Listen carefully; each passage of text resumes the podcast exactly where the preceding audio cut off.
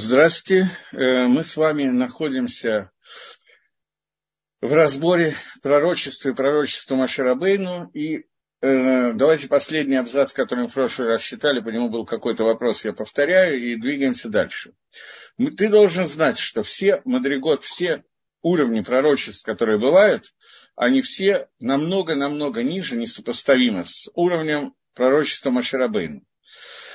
И они отделены есть разница между ними, Гевдель Гадоль, какая-то очень существенная разница между пророчеством и Моше и нашим пророчеством. В чем она конкретно заключается, эта разница? Это сейчас вот надо понять. Вот. Э, э, что имеется в виду? Что все пророчества, которые приходят к человеку, обычному человеку, если он их удостаивается, они приходят, когда он удостоился, вот Всевышний решает и дает. Но пророчество Маширабейну, она совершенно другого уровня, что она предназначена только ему, и никто не может достигнуть этого вообще.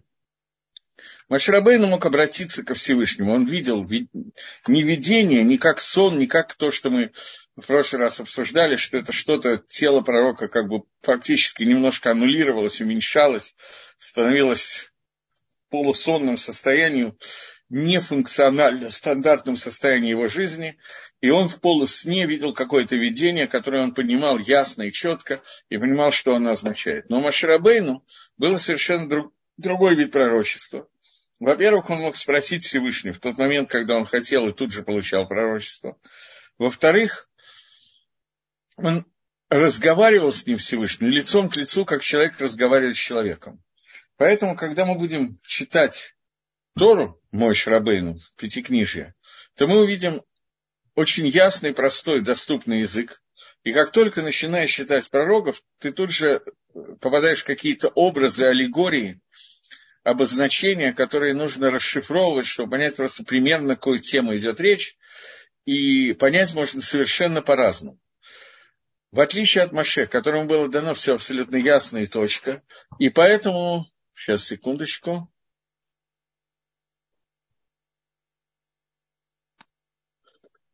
И поэтому, когда Маширабейну получал пророчество передавал его нам, он передавал его в совершенно ясном и доступном виде, и поэтому все заповеди были даны только через Маширабейну.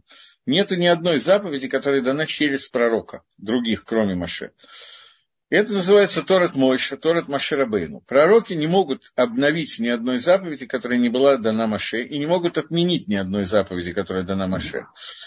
Пророк может, так же, как и мудрецы, собственно, пророк может на какое-то время, какую-то из мицвод э, сказать, что вот сейчас эту митсву не надо выполнять. Гарат Ша, указание одного часа. Например, Ильяу Анави, пророк Ильяу, мог сказать, что вот сейчас можно, несмотря на то, что Тора запрещает, один раз принести жертвоприношение не на горе Мария в храме, а э, на горе Кармель для того, чтобы ну, была, какая-то, была какая-то причина, по которой это нужно было сделать. Это мог сделать пророк, получив пророчество или еще каким-то образом. Но отменить и добавить какую-то заповедь к Торе пророку не мог, пророки не могут. Заповедь Рабанан – это заповедь, которая не добавляется к Торе. Это заповеди, которые имеют определенное обозначение, которые вокруг заповеди Торы, для того, чтобы сделать ограду вокруг нее, какую-то дополнительную такону, дополнительную кзеру. Но это не не дополнение к Торе. Пророк ничего к Торе дополнить не может. Поэтому теперь меня спросили, что такое слово Ашгаха, какой смысл содержит это слово. Слово Леашгиах, слово Машгиах, слово Ашкаха – это наблюдение. Когда мы в прошлый раз говорили о Ашгахе, я говорил, что существует два этапа Гашгахи. Первое – это то, что Всевышний наблюдает за всем, что происходит. И второе, что в зависимости от того, что именно сделал человек, Всевышний Машгех на него определенное влияние, дает ему определенное влияние, которое связано с тем, как этот человек вел себя. И таким образом в ЖГХ протит, то, что вы спрашиваете, э, частная ЖГХ, имеет двойное значение. Первое – наблюдение и знание всего, что существует со стороны Всевышнего. И второе, в соответствии с поступками человека, его свободой выбора и его предназначением в жизни, еще много-много векторов, которые влияют на это, Всевышний посылает ему определенные определенную ситуацию, в которой наказывается, определенную сютадышмаю, помощь с небес, определенное состояние, которое нужно в соответствии с тем, для чего именно этот человек спущен в этот мир. У каждого человека, кроме общих функций, есть какие-то свои частные функции. И кроме этого, дополнительные, и кроме этого, вот это вот влияние, которое связано с действиями человека в прошлом. И с тем, что ему нужно в будущем. Окей. Вопросы можете задавать дальше, но я пока продолжаю. В прошлый раз был вопрос, что с прекращением пророчества осталась ли какая-то другая связь со Всевышним, и может ли быть такое, что человек чувствует что-то со стороны Творца. Да, может. Говорит Рамхаль, что вот лематами Мадрика Навуа ниже, чем Мадрига, уровень пророчества, есть Мадрига, ступенька, которая называется Рога Кодыш. Э, Дословно, если перевести, получится очень некрасиво, поэтому я буду использовать выражение Руаха Кодыш, но переведу «Святой Дух». То есть, что это такое? Это суть этого, то, что Ишпа Шефа Мименает Барах, что Всевышний посылает какое-то влияние от, от себя, от Творца, к разуму человека. Когда оно приходит к этому человеку, то в нем Игбобо, в нем устанавливается едият, знание какого-то вопроса, без всяких сомнений, и без всякой возможности ошибиться, которое становится это знание этого вопроса, становится шалем, цельным и стопроцентным. В отличие от каких-то вещей, которые мы выучиваем, и даже выводим на основании, я не знаю, там, формул, теорем, аксиом и так далее, которые мы выучиваем, мы приходим к какой-то вещи – и она становится нам понятной, мы можем решить задачу, и нам ясно, что мы решили эту задачу правильно, как школьную, институтскую задачу, так и какую-то задачу жизни. Но при этом это несопоставимо с тем знанием, которое раскрывается через Роха Кодыш. Когда Всевышний посылает это знание, он может его послать человек, который над этим работал, человек, который достиг этого уровня. Сам человек, обычный человек, не может... Э, какой дословный перевод слова «гашгаха» я не знаю дословного перевода слова Ашкаха, нету по-русски слов, которые отображают мусак, понятие, которое дается не просто в Лашон Ходыш, а целое понятие. Понятие я вам дал, теперь переведите по-русски и скажите мне, как вы переводите. Перевод – это не, не сильный мой конек, но кроме того, такого слова по-русски нету. Его не может быть, потому что нету по-русски соединения со Всевышним путем того, что Всевышний наблюдает и воздействует, в зависимости от той цели, которую он поставил для данного человека, и в зависимости от поступок этого человека. Пожалуйста, предложите мне одно слово по-русски, которое это отображает. Вот, а я двигаюсь дальше. Итак, вот понятие Рога Кодыш – это человек, который достиг очень высокого духовного уровня – достигнуть уровня навиюта, пророчества, сегодня невозможно. Достигнуть Роха Кодыш в какой-то степени, в большей или меньшей, сегодня возможно. Это достижение понятия через изучение Торы, понятие соединения с Творцом такого уровня, что Всевышний решает человека, у которого медот, метаканот, исправленные качества, человека, у которого понимание Торы, знание Торы существует и так далее, он может удостоиться какого-то проблеска который ему посылает Всевышний, света Творца, именно в конкретном аспекте, который сейчас вот интересует Творца, чтобы он был раскрыт, раскрыт, этот человек его постигает. Кто-то когда-то, когда мы учили на Дери Гашем, это сейчас мы учим Сефер и Карим, Маамар и Карим, которые повторение Дери Гашем, только очень краткое. Когда мы учили, что такое Равгакодыш на Дери Гашем, кто-то мне предложил понятие Эврика. Дошло вот такое вот понятие проблеск, который происходит, это то, то, что объясняет Рамхаль, что очень редко или часто, в зависимости от разных людей, но может случиться у человека, который достиг определенного уровня. Причины и следствия из этого все будет зависеть от той мадреги, от той ступени, где находится каждый конкретный индивид. Однако, посредством этого влияния, этого изобилия, влияния света Творца, человек может понять, уразуметь какие-то вещи, которые э, находятся в, выше, чем возможности э, восприятия человека, природного восприятия человека разумом, чтобы понять какие-то вещи. Однако есть некий тарон, есть некий плюс, некоторая добавка в этом понимании, которая приводит к человеку э, на уровне выше, чем вот это обычное человеческое восприятие что он понимает это без того, чтобы на, именно над этой накудой, именно над этим трудиться. Чтобы достигнуть Роха Хакодыш, ему нужно много потрудиться, чтобы выйти на этот духовный уровень.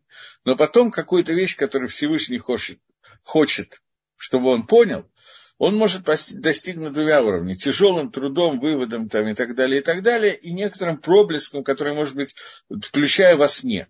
Но может прийти просто вот неожиданно, когда человек даже думает в это время на другую тему. И он постигает это без возможности ошибки. Постигает на все сто процентов.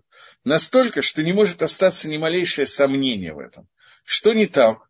Когда это делается обычным пониманием человеческим, природным, когда он трудится, доказывает, ставит эксперименты и так далее, вроде приходит к какому-то уровню, и пониманию и так далее, может даже получить Нобелевскую премию за это, э, и потом вдруг, через какое-то время, окажется, есть какая-то ошибка в этом была. Прозрение Руа Кодыш, да. Слово прозрение хорошо подходит. Спасибо. Вот. И это когда человек это получает путем труда, исследований и так далее, понятно, что я говорю сейчас про научные вещи, но это может быть и про духовные вещи, то же самое, труд, исследования и так далее. И он получает результат, который он был уверен, что он абсолютно верный, но у него всегда остается некоторое сомнение, вдруг я неправильно понял. И иногда оказывается через несколько лет, что так оно и было, понял абсолютно неправильно. И может быть, что он достигает эти вещи, которые находятся вне уровня человеческого, выше человеческого уровня, и человек не в состоянии их сам постигнуть, а только если к нему пришло, пришло вот это вот прозрение. И это включает в себя в том числе какие-то скрытые э, тайные вещи, касающиеся будущего. И человек может вдруг узнать какие-то вещи, которые в будущем должны произойти, по той причине, что Всевышний, не знаю по какой причине, Всевышний вдруг решил, что вот нужно сообщить это этому человеку.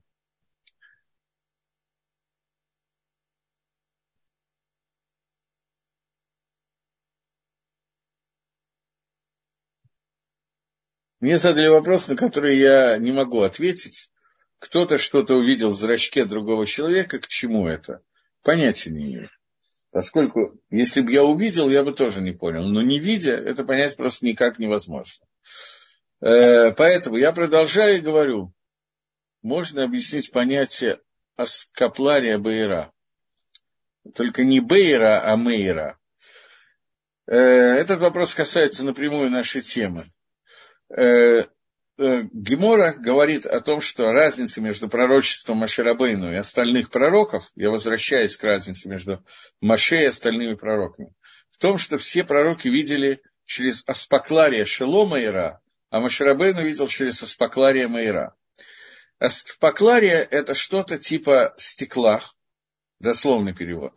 Все пророки видели через какую-то призму, которое, стекло, которое было окрашено, поэтому они видели видение, которые не показывали ясную картину, и им надо было расшифровывать эту картину. Я на самом примитивном уровне сейчас это объясняю. Им надо было расшифровать эту картину, и расшифровывали они в силу своего разума, в силу своих качеств. Что не так с Маширабейном. Маширабейну показано было с Пакларией Маира, он видел всю картину целиком, без аллегорий, без видений, ему не надо было ничего расшифровывать. Он видел ясную картину, то, что есть на самом деле. Понять это стопроцентно мы все равно не можем, но я приведу какой-то пример.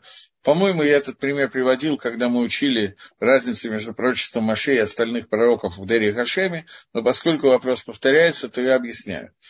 Э, есть такой комментарий Рав Дискина, э, я его видел в переписке, но он дословно переписан был там, в книге Равшаха Авизри, где задается вопрос, вопрос, который мы обычно сами нам тяжело такой вопрос понять, что вот э, когда Всевышний испытывает Авраама Вину, то он ему говорит, принеси в жертву своего сына, единственного своего Исхака и так далее. И это описывается как испытание Авраама, что сына, которого он ждал сто лет, он должен сейчас принести в жертву, и несмотря на любовь Авраама к сыну, он вынужден был это сделать, пошел приносить жертву, Всевышний заменил Авраама на барана и так далее, э, Ицкака на барана и так далее. Это описывается как самое серьезное, самое большое испытание, которое было Авраама Вину. Равдыскин задает вопрос, а в чем, собственно, испытание? Авраам, который находится на уровне соединения со Всевышним, такого огромного уровня, как он, когда ему Всевышний лично говорит, возьми и сделай то-то и то-то. У Авраама фактически нет свободы выбора. Может быть, для кого-то из нас это было бы тяжелым испытанием, но не для Авраама. Человек, который находится на уровне к душе, близкой к бесконечности. В чем состоит его испытание? Э, и объясняет Равдыскин, это был один, один из рабоним э, в Иерушалайме еще до того, как возникло государство Израиль. Он был рабом в Иерушалайме, жил в старом городе. И вот он объясняет, что э, на самом деле мы с вами читаем в Торе не в том виде испытания Авраама, которое было дано Аврааму. Мы читаем его через Спаклария Маира, в ясном виде, как его изложил Маширабейну. Маширабейну на горе Синай, получая всю Тору, получил и те пророчества, которые Всевышний давал Аврааму. И пересказал их нам, чтобы мы это знали, в том виде, в которых он их получил. То есть абсолютно ясном и четком виде. Авраама вина оно было дано в каком-то видении, поскольку даже такой человек, как Авраам, отличается его пророчество от пророчества Маше, и он получил это в виде видения и мог истолковать это по-разному. И поскольку это было тяжелое испытание, принести Исхака в жертву, то была такая возможность, что толкование этого э, пророчества Авраам истолкует не так, как оно изложено нам в виде изложение Маше, а изложено будет, а, а истолкует его как-то иначе. Мы не можем понять, как, какие у него были возможности, потому что мы не очень точно знаем, что именно было показано Аврааму. И поэтому испытание состояло в том, что Авраам Авину не поддался искушению неправильно истолковать пророчество, которое было дано не в открытом виде, и расшифровал его абсолютно таким, как оно было на самом деле.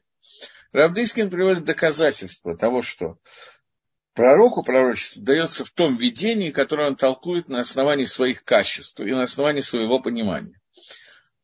Довольно интересное доказательство этому. Есть Гемора в трактате Могила, по-моему, 14 да, где Гемора начинает выяснять, сколько пророчеств было внутри Амизраиля. 1 миллион 200 тысяч пророков и 7 пророчеств. Одна из этих пророчеств – это Хульда.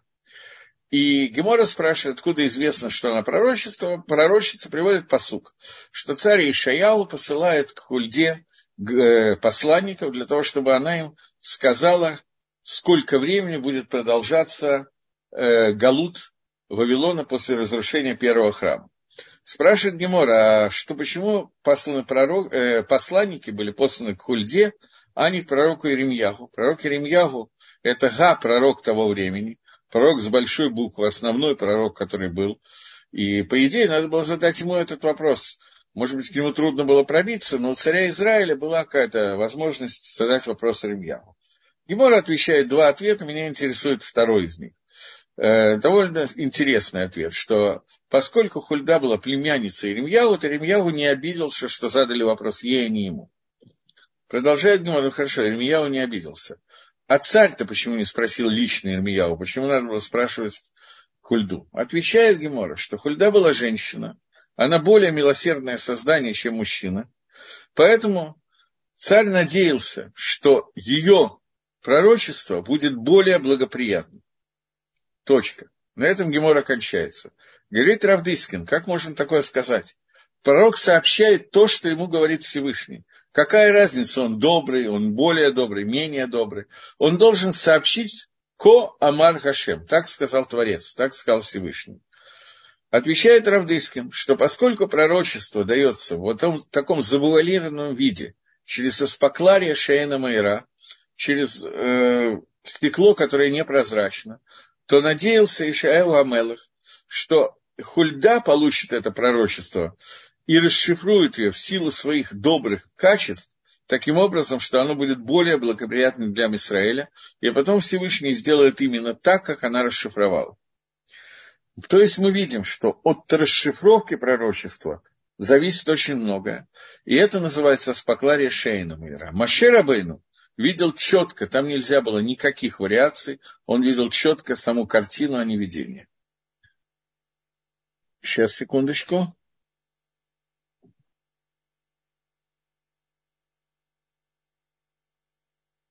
Вопрос я не до конца понимаю. Верно ли я понимаю, что пророчество не прекратилось от Творца, но по просьбе мудрецов э, благословенной памяти у людей отнято воспринимать, кроме детей и психически больных? Нет, неверно. Абсолютно. Э, это абсолютно не так. Пророчество прекратил Творец, поскольку мы с вами вышли на такой низкий уровень к душе святости, что мы не можем воспринять пророчество Всевышнего. Это не было просьбой мудрецов. Пророчество прекратилось примерно с разрушением первого храма. Остались несколько пророков, которые часть из них была даже во время начала второго храма. Но это были уже остатки таких искр пророчества, которые остались, поскольку мы упали на такой уровень, что мы не можем прилепиться ко Всевышнему на том уровне, где может быть дано пророчество. Поэтому пророчество прекратилось. По просьбе мудрецов после этого было сделано совершенно другое. Я думаю, что с этим возникает путаница. Когда мудрецы увидели, что кончается пророчество, они поняли, что евреи не смогут выдержать Ецер горы, стремление к поклонению идолам, если не будет пророков, которые будут их удерживать. Поэтому они обратились с просьбой ко Всевышнему, и Всевышний убрал частично, практически полностью, убрал Ецергору стремление служить идолам. Поэтому стремление к идолопоклонничеству сегодня отсутствует. Вот это произошло по просьбе мудрецов Аншейк Несер Гдала, мужей Великого Собрания. Но пророчество было забрано Всевышним лично, без всяких просьб, Просто потому, что мы вышли на тот уровень, что мы не можем быть пророками. Является это по типу расшифровки слов? Э, может быть. Может быть, что-то похожее есть. Почему Маира, а не Баира? Потому что на иврите Маир – это то, что светит. Баир – это нет такого слова. Ба, Багир, может быть, имеется в виду. Маир от слова ор. А спаклария Маира это стекло, которое светит, просвечивает. Багира, может быть, имеется в виду, вы поняли, слово багир ясный. Но это другое слово. Там аспаклария маира, светящееся, просвечивающее стекло. Стекло, я не знаю почему, так это называется. Э, окей. А что касается психических детей и больных, это неверно. Есть то, что Роха Кодыш иногда дается редко, но такое может, что он дастся шойтим в э, ктаним. Детям и шойтим может попасть Руха Кодыш. Нува нет. Нува не может попасть ни ребенку, ни психу. И это фантазия. Окей, дальше. Мы остановились на последнем абзаце, который говорит про Рога Кодыш, который говорит, что вот это понятие Рога Кодыш, оно чувствуется для тех, кто его достигает. Это вполне ощутимое реальное понятие. Я не знаю, как мы это можем почувствовать, он что-то описывает. Но понятно, что любое описание, оно и невозможно словами описать то, что ты никогда не чувствовал. Попробуйте описать словами, что такое сладкий. Если человек никогда не чувствовал вкуса сладости, то он не может понять, о чем идет речь, как бы мы это ни описывали. Но, тем не менее, какое-то направление нам дает Рамхали, говорит, Микабло, тот, который получает Руа Кодыш, он Якир Блисафек, он без всяких сомнений чувствует, что это шефа влияние, которое не сходит к нему от Творца. Но еще иногда получается так случается, что попадается какое-то влияние в сердце человека, которое ставит, э, поясняет какие-то вещи, но он не чувствует этого влияния. Это не Роагакодыш. Роагакодыш человек ясно ощущает, что эту часть знаний он получил, получает сейчас от влияния Всевышнего. Я даже примерно не могу представить, как это выглядит. Но есть еще одна вещь, которая бывает, что он ничего не ощущает, и без этих ощущений к нему приходят какие-то вещи, как вот пришла мысль какая-то в голову, неожиданно, непонятно откуда, от чего. И это поскольку нету конкретного названия вот этого вот влияния Всевышнего, которое так попадает, ее тоже называют Рога Кодыш. Но это не тот Рога Кодыш, который, который настоящий Рога Кодыш. Это какой-то проблеск, который вот Всевышний посылает, я не знаю, что он ко мне послал, я вдруг додумался до какой-то вещи. Пример, который я привожу, это пример изгойской такой жизни, что думаю, что этого не было, но не принципиально, что так рассказывают э, во всяких баснях, которые говорятся, что Менделеев долго-долго раздумывал над таблицей Менделеева, потом во сне он увидел эту таблицу. И это как бы продолжение его мыслей, которые есть, которые Всевышний вот добавил что-то, такой проблеск, который попадает, но это не Руаха Кодыш. И в Торе он не Руаха Кодыш нигде, но его, поскольку не, нету для него какого-то термина конкретного, то как бы Багархава расширенно это называют Руаха Кодыш.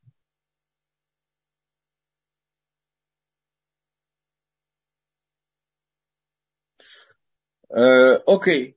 Теперь, что касается понятия, мы закончили с Рога Кодыш. Если про, про Рога Кодыш нету больше вопросов, то мы двинемся дальше.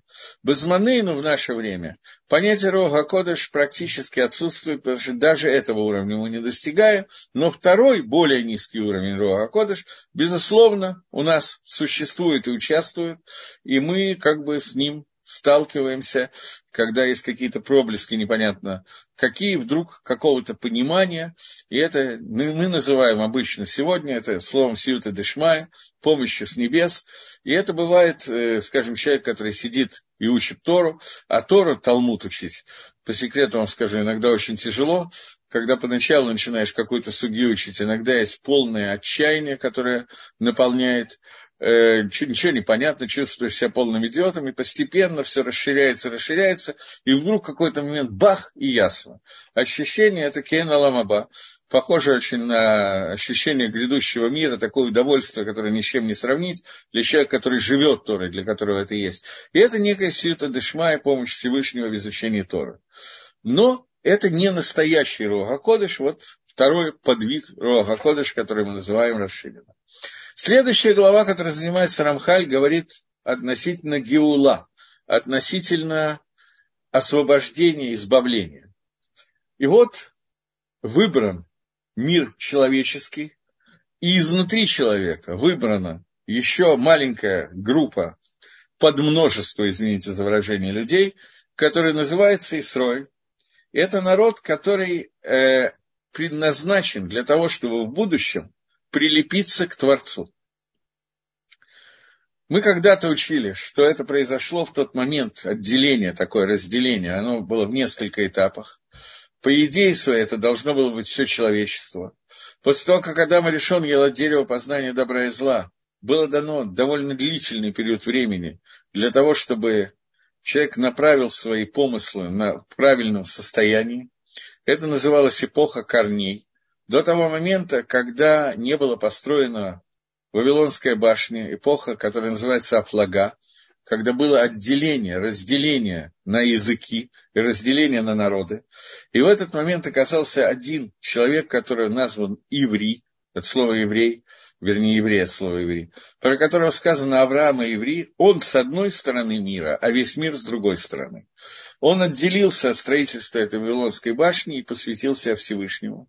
И Акодыш Брау выделил часть его потомства, изначально это могло быть все его потомство, но так не случилось, выделил часть его потомства для того, о чем говорит сейчас Рамхаль, для того, чтобы был двикут ко Всевышнему, было прилепление к Творцу.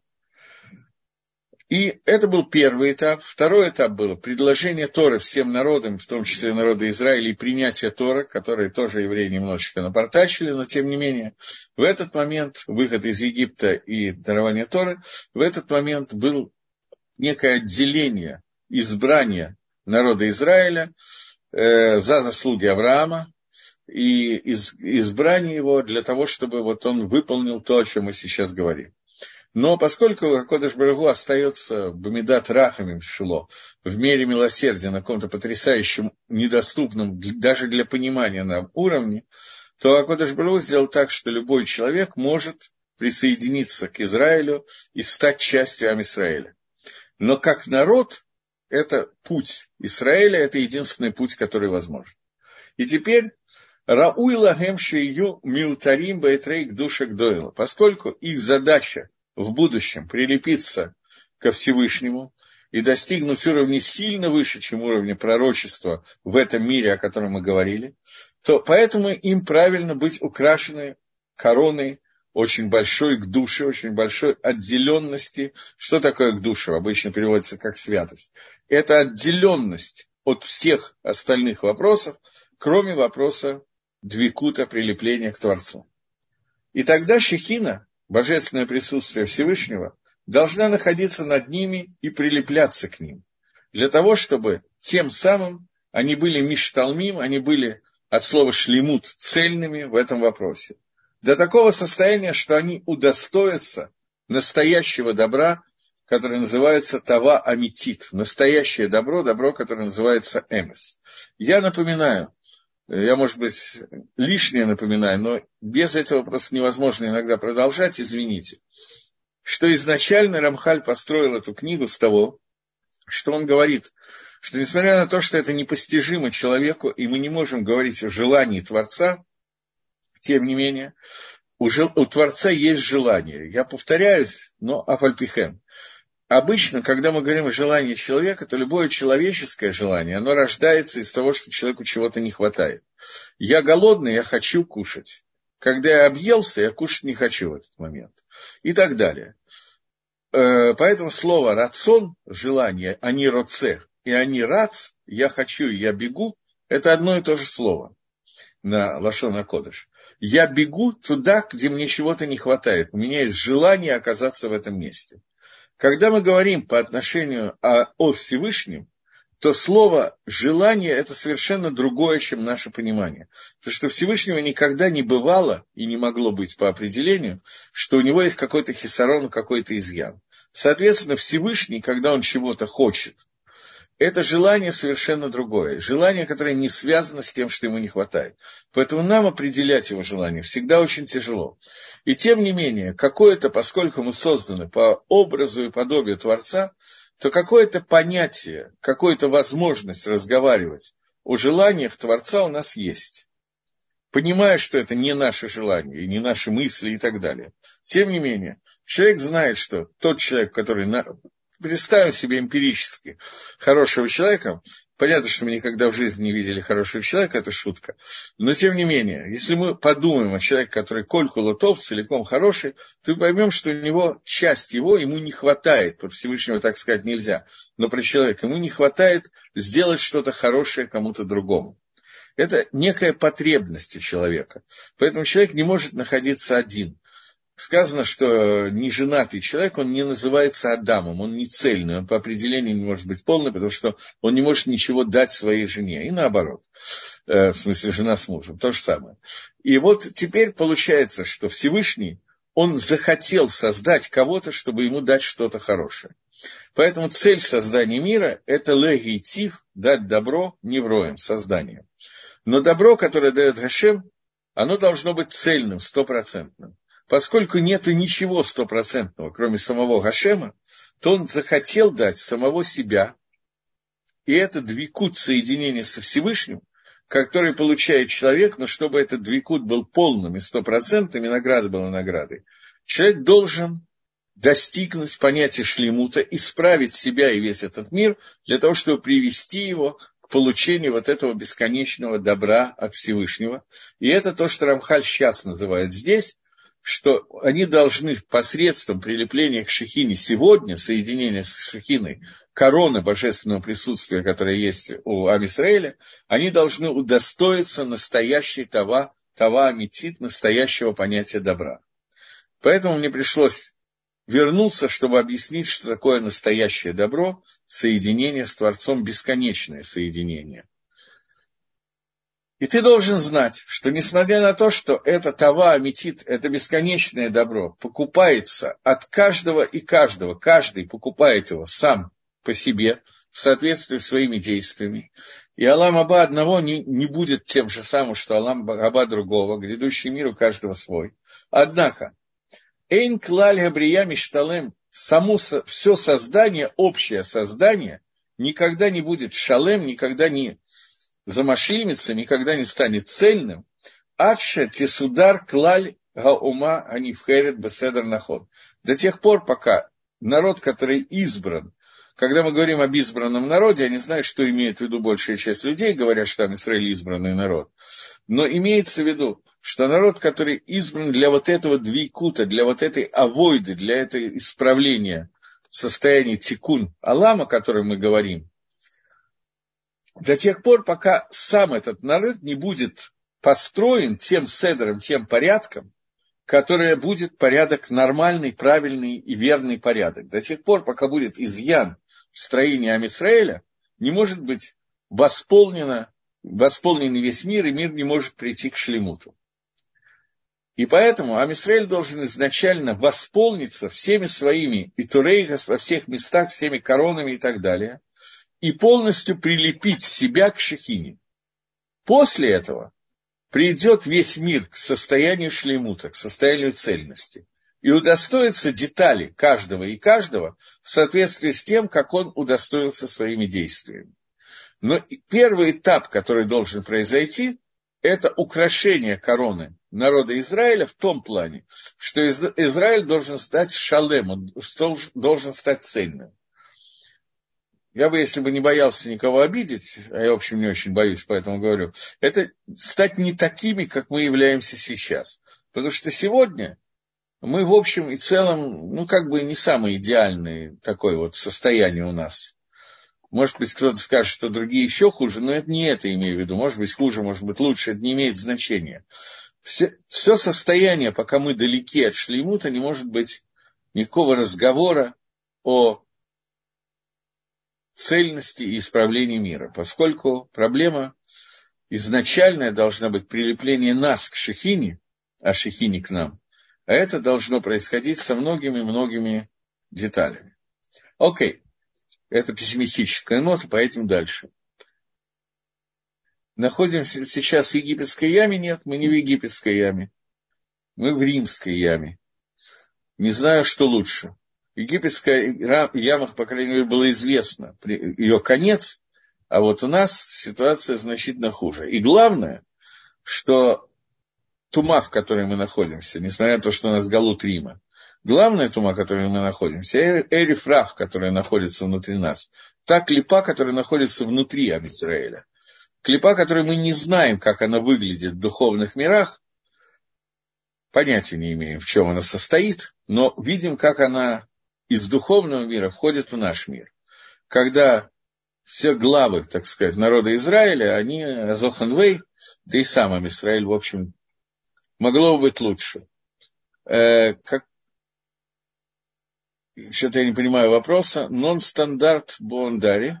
Какая разница, какой он был, если не может никогда не сделаете даже йоты того, что записано. История человечества уже в Торе от начала до конца изменить ничего невозможно. Нет, это неверно. История записана в Торе, именно там записано, что изменить все возможно и нужно изменить. И это изменение произойдет. И каждый из нас, который делает йоту, на половину йота пусть будет, раз вам так больше нравится, делает половину йоты того, что мы должны сделать, тем не менее идет процесс накопления к душе. И каждая микро к душе, которая делает каждая митсва, которую мы делаем, тем более, что часто это макро, а не микро, поскольку взвесить мы не можем даже примерно, но даже если каждая микрозаслуга, которую делает каждый конкретный человек, каждый конкретный митцвой, идет процесс накопления. И это накопление к душе, которое происходит, в конце концов накопит ее до критического уровня, до того состояния, когда мир придет к шлеймуту. При этом авирот, который мы делаем, безусловно, очень мешает этому, но тем не менее, э, несмотря на то, что авирот очень мешает этому, тем не менее, в отличие от гдуши, тума, она разбросана, и у нее нет процесса накопления. Благодаря этому у нас есть конкретные возможности прийти к результату. Клипа Медьяна, я сейчас не знаю, надо ли о ней говорить. Клипа Медьяна – это клипа Исава, в общем-то, которая у нас находится. Но это отдельный разговор. Мы находимся внутри Галута Исава. Внутри Галута Исава, так же, как в любом другом месте, находятся все клипот, которые существуют. Гагро пишет, что самая страшная клипа нашего времени, он уже про свое время пишет, тем более про наше, это клипа, которая называется Эриф Раф, клипа, которая растворена в еврейском народе, и главная клипа – это именно наша вот клипа, которая внутри каждого из нас находится, и внутри не только нас, но и именно внутри Амисраэля. Но, поскольку это не совсем наша тема, мы ее только коснулись, то двинемся дальше. Улам, однако, даварзе адай ло не шла. Но, тем не менее, вот эти корона Амисраэля, которая должна вы, выглядеть в прилеплении к Шехины, до сих пор не восполнена с начала создания до сейчас. Потому что сразу же, когда был сотворен человек, первый человек, первое же мгновение, ну не мгновение, в первый день своего творения он согрешил. И только повторяю, поскольку это одна из ошибок, которая существует, Адам решен не только согрешил. Он сделал много позитивных дел. Он сделал кучу тикуним, кучу исправлений этого мира. Например, то, что сказано, что он помолился и появился дождь, и начала расти трава и кусты и так далее – то поскольку он это сделал, то часть тикуна, часть исправления мира он сделал сам. Он навредил, но это не значит, что его тикуним, его исправление, его польза аннулирована. Плюс остался плюсом, минус стал минусом. Но после того, как он согрешил и сделал вот тот минус, о котором все время говорят, когда говорят, ах, это дама решена, грехе первого человека, после этого появились наши праотцы Авраам, Искак и Яков, и они начали эту работу.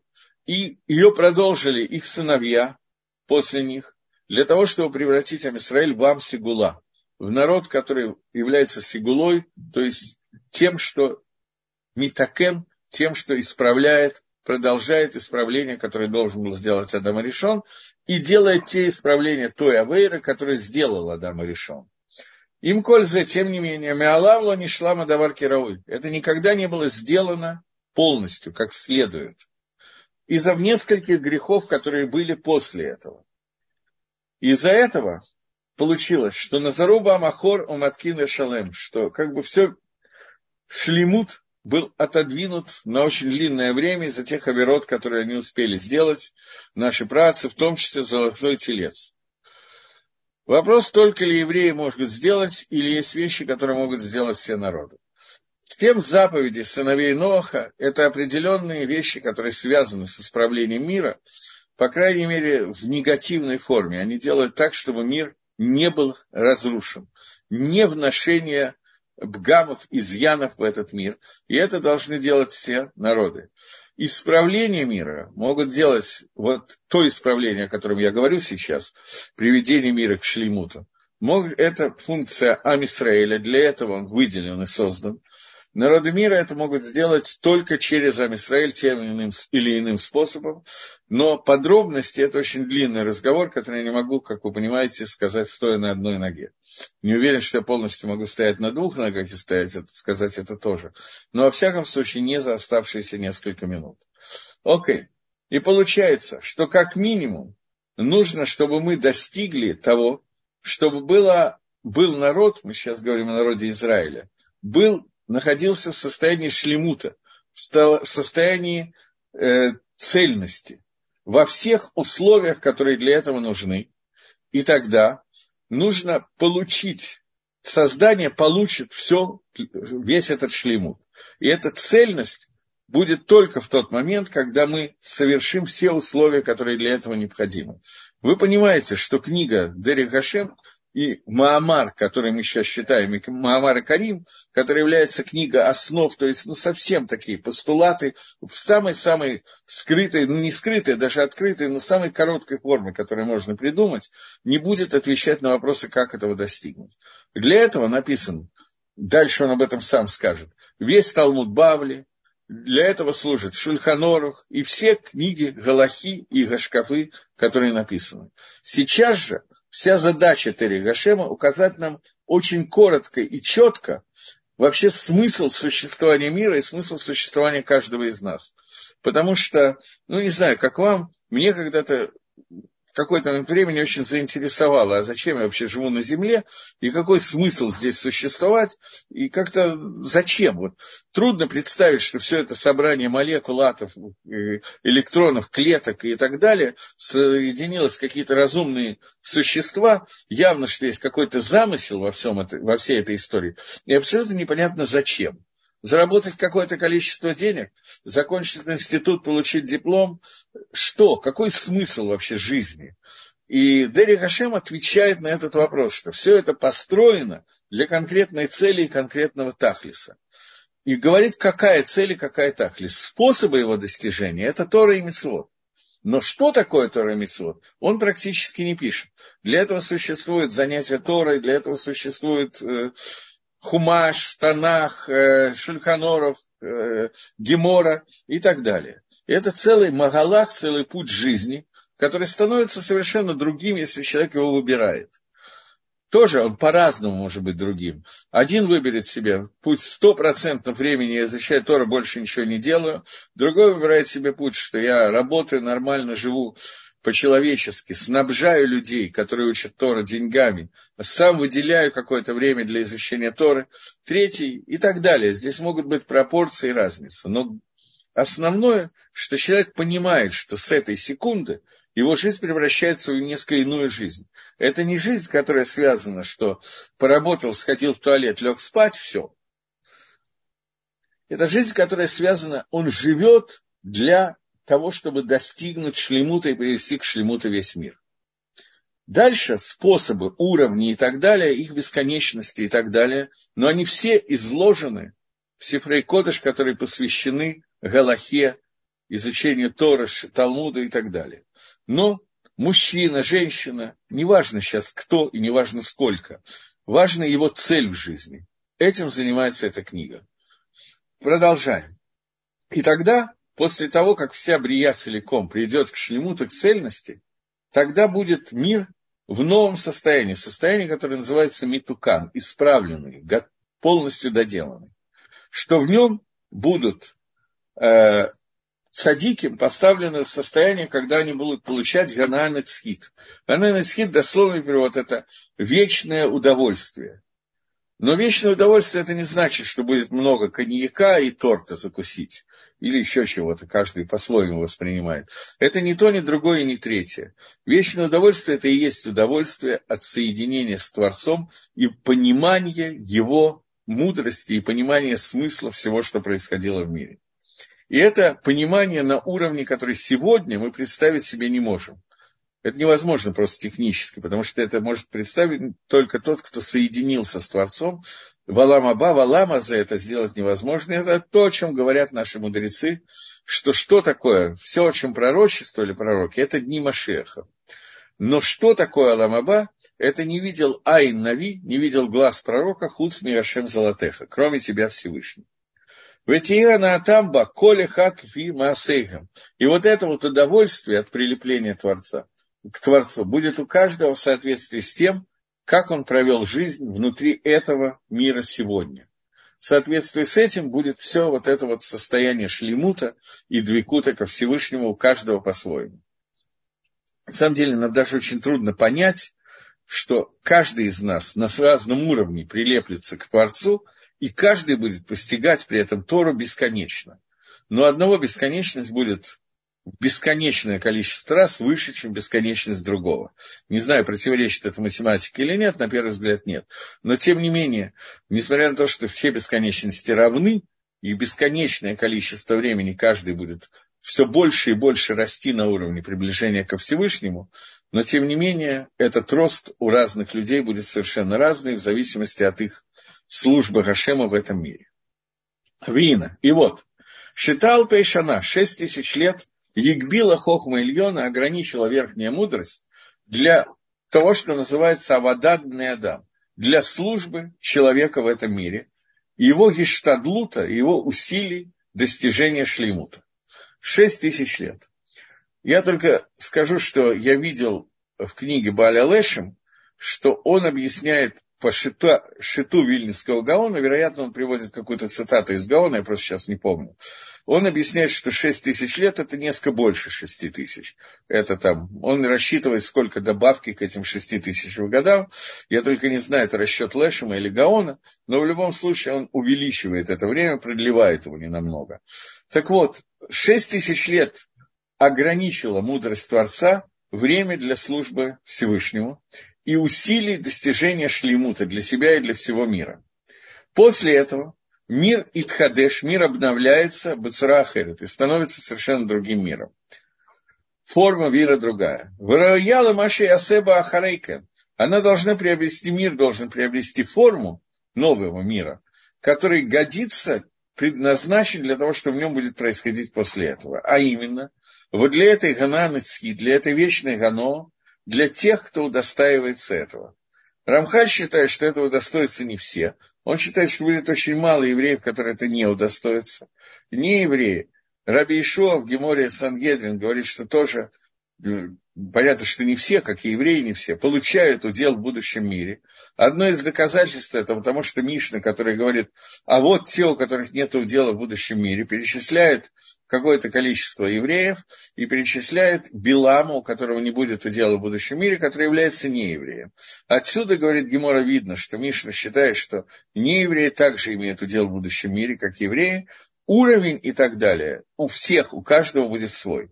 О нем мы не можем говорить, поскольку вообще ни о чем не можем говорить на эту тему. Но и Скит, вот это вечное оно, которое удостоится они, все люди, которые этого удостоятся, для этого мир должен принять совершенно новую форму.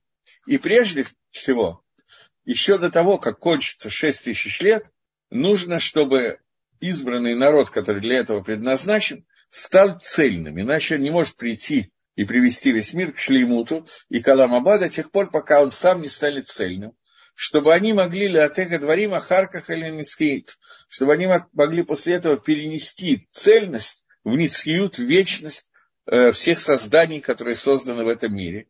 И это то, что обещано нам, что будет как минимум. И средство для этого будет то есть тот, кто доделает этот шлемут, понятно, что каждый из нас должен постоянно работать в этом направлении, но самостоятельно мы не можем этого сделать. Нам нужно будет определенный представитель, которого посылает Всевышний, из Зера Давид, из потомства Давида Мелаха, которого изберет Всевышний Боругу для этого предназначения, то есть Машех, да, и поможет ему, и сделает такую сюда Дашмая, что Мелаха Машех, это царь Машеха, о котором мы говорим, доделает те остатки авойды, те остатки службы и доведет до шлемута то, что без него сделать технически невозможно. Это остатки, это немного по сравнению с тем, что сделано за 6 тысяч лет, но тем не менее это какое-то количество действий, которое должно произойти. И вот, без мано в Аль-Едо во время Машеха и посредством Машеха и такану Израиль тикун гадоль. Израиль будет достигнуть состояния огромного тикуна, огромного исправления. В Коль Брия Харейхем. И так же, как этого достигнет Израиль, этого достигнут все создания, включая, сейчас не говорю про евреев и неевреев, этого достигнут, я не знаю, комары, муравьи, все достигнут вот этого состояния шлемута. Я даже представить себе не могу, как оно выглядит. Не только я, никто не может представить этого. Что это означает. Но тогда РБ Атобы колят сдадим. Добро будет находиться со всех сторон, и со всех положений оно придет, вот к, со всех сторон придет, окружено будет только добром, а зло будет убрано легамри, полностью на стопроцентно убрано. Здесь Рамхаль совсем не... Слово шалом и шлемут определяется как прилепление ко Всевышнему. Да, я еще раз говорю, что Рамхаль в начале Дери Гашема пишет, что поскольку Всевышний хочет дать награду тов, добро, созданием, и добро, поскольку оно от Всевышнего, а он стопроцентный, то добро должно быть стопроцентным. А стопроцентным является только Всевышний. Все остальные не стопроцентные. Поэтому то, что Всевышний хочет дать в качестве тов для своих созданий, это дать самого себя. Дать самого себя – это прилепиться к нему. Для того, чтобы прилепиться к нему, мы должны внутри себя достигнуть шлемута цельности, и тогда мы получим цельность добра. Пробуждение снизу может ли это ускорить? Безусловно. Сколько миллионов человек должны этого желать по-настоящему, чтобы поторопить приход Машеха? Я не уверен, что наше желание может что-то поторопить. Я очень много чего хочу, но когда это остается на уровне желания, этого мало это действие. Действие, которое мы должны делать, это Тора и Мицвод. Поторопить приход Машеха далеко не всегда хорошо, как это кажется. Есть некоторые клятвы, мне надо кончать, но еще одну секунду буквально. Есть некоторые клятвы, которые приведены в Геморе Ктубот, которые, из которых машма, что э, следует, что поторопить приход Машеха, это не всегда позитивно. Потому что мы должны доделать то, что мы должны доделать сами в этом мире, для того, чтобы мог прийти Машех и доделать то, что не доделано. Доделать мы должны это Тора, Мицвод, изучение Тора, еще раз Мицвод, еще раз изучение Тора. Я должен заканчивать, мы продолжим в следующий раз ту же самую тему, тему Геулы, которую мы закончим. И если мы успеем ее начать, мы займемся э, чудесами, которые делал Всевышний.